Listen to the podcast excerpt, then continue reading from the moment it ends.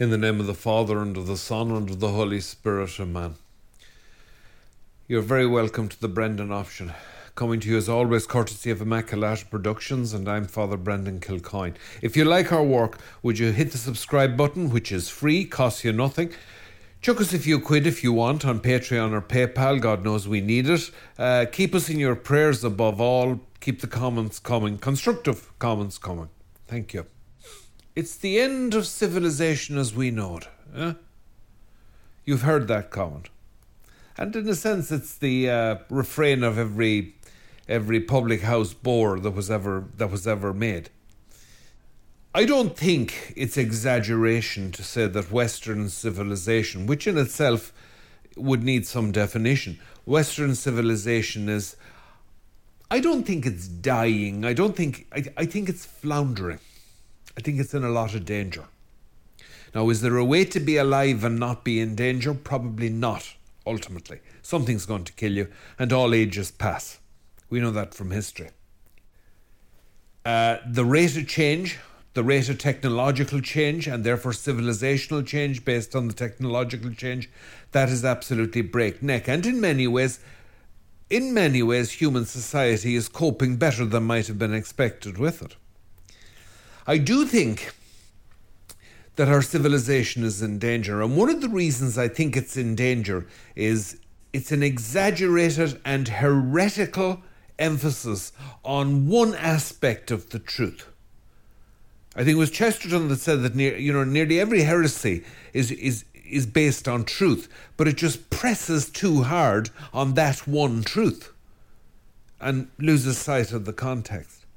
And the truth I think that Western civilization has taken, it took it from Christianity because it got it nowhere else, was this tremendous respect for and indeed awe of the subjective, the I. Now, it's, it's crucial. It's absolutely crucial.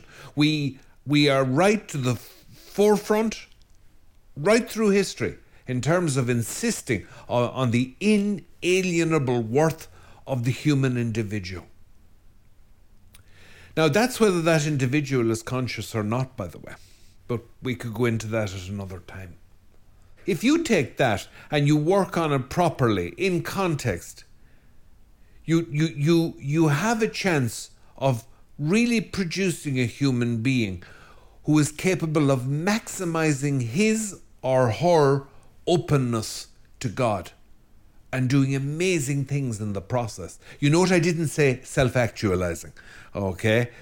Pace Abraham Maslow, we're not into self actualization, we're into self transcendence. Yeah? Self actualization isn't enough for us. This, th- this is the problem. We have this passionate belief in the subjective, but the subjective is not enough for us. We long for reconciliation with the objective, with all reality. We long for that.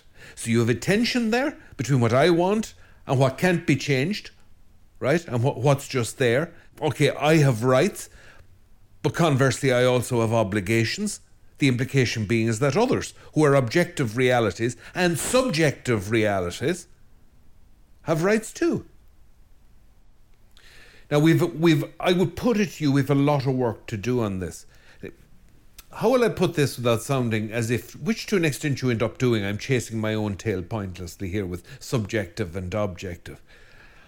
I would say to you that it's the difference between a civilized man or woman, and I mean civilized in a Christian sense, which is never self satisfied.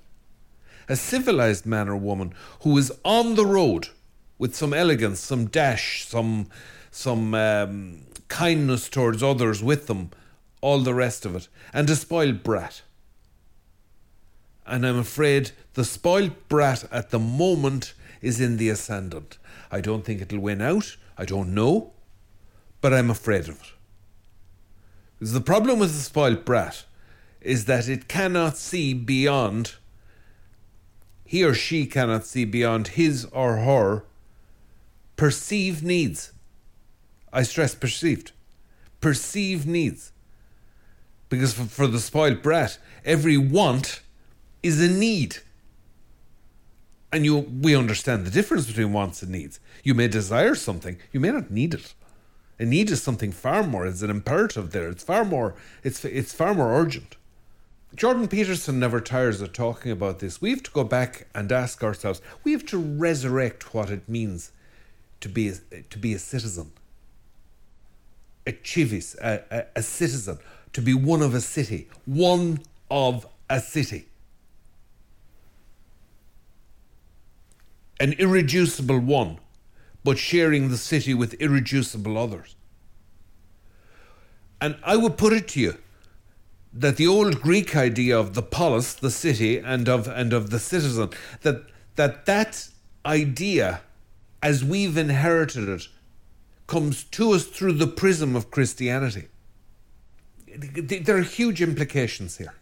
Okay, there are huge implications. How do we go about teaching children to, to, to become fully human while helping others and permitting others to become hu- fully human.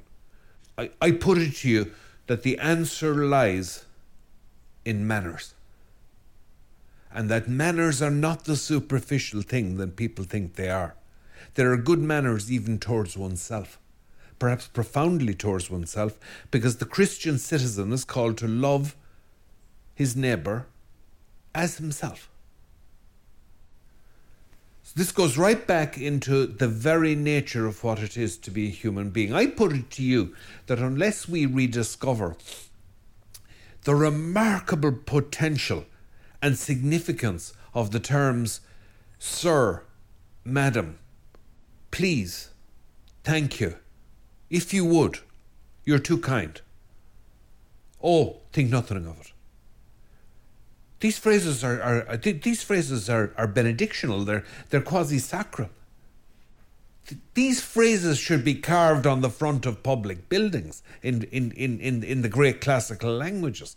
These are the great phrases of the civitas, of the state, of the, of the condition, of, of the commonwealth, of, of the shared I-ness. I, I, I, all the I's who are making sure they don't turn the boat over to really torment my metaphors. I think we have to go back into a study of manners. I mean, Newman, I think, would have sympathized with me on that, and you'd have done it far better. I think we have to go back into a, a study of what is the gentleman. This is a much more productive discussion than you might think. You might think the gentleman is a completely uh, outdated idea. Let me tell you something. They used to say that the gentleman and don't dismiss this now. Please, please don't. The gentleman is somebody who did not buy his own furniture. That that was the minimum that could be expected for the definition of a gentleman, is that he had inherited at least something. I would put it to you that there is genius in that. I would put it to you that the very core of being a civilized human being, and I'm thinking of the ultimate city, of the ultimate citizenship. The very core of that is realizing your place in the scheme of things and what you have been given already, which is inestimable. The lady, the gentleman, they graciously acknowledge that at every stop and turn. Not only acknowledge it, they're proud of it. They're proud of their inherited talents. They're proud of their inherited name, if they have it. They're proud of their inherited uh, property, uh, provided, hopefully, that they're using it properly. They're proud of what was passed on to them by those before. They're proud of the stock, the seed, the breed they come from. And of course, that can lead to the most appalling arrogance, or it can lead to shame, depending on what has happened in the past, but they have a sense of the debt which they owe to that which cannot be controlled by them, which is beyond them, to the other I's, including the dead. And here I'm venturing again much more clumsily than he would have into the territory so brilliantly occupied by the late, uh, the late Sir Roger Scruton. And I mean, Chesterton talks about it as well. That uh, there's a classical idea, the pietas, the, the, the, the piety, the, the love and reverence and respect for what one has been given, the consideration of what others need, and a proper, a proper, not sinful, virtuous pride in oneself as somebody created, loved, and possessed of an eternal destiny. Now, we need to be getting back into that, and we need to be getting that back into the schools.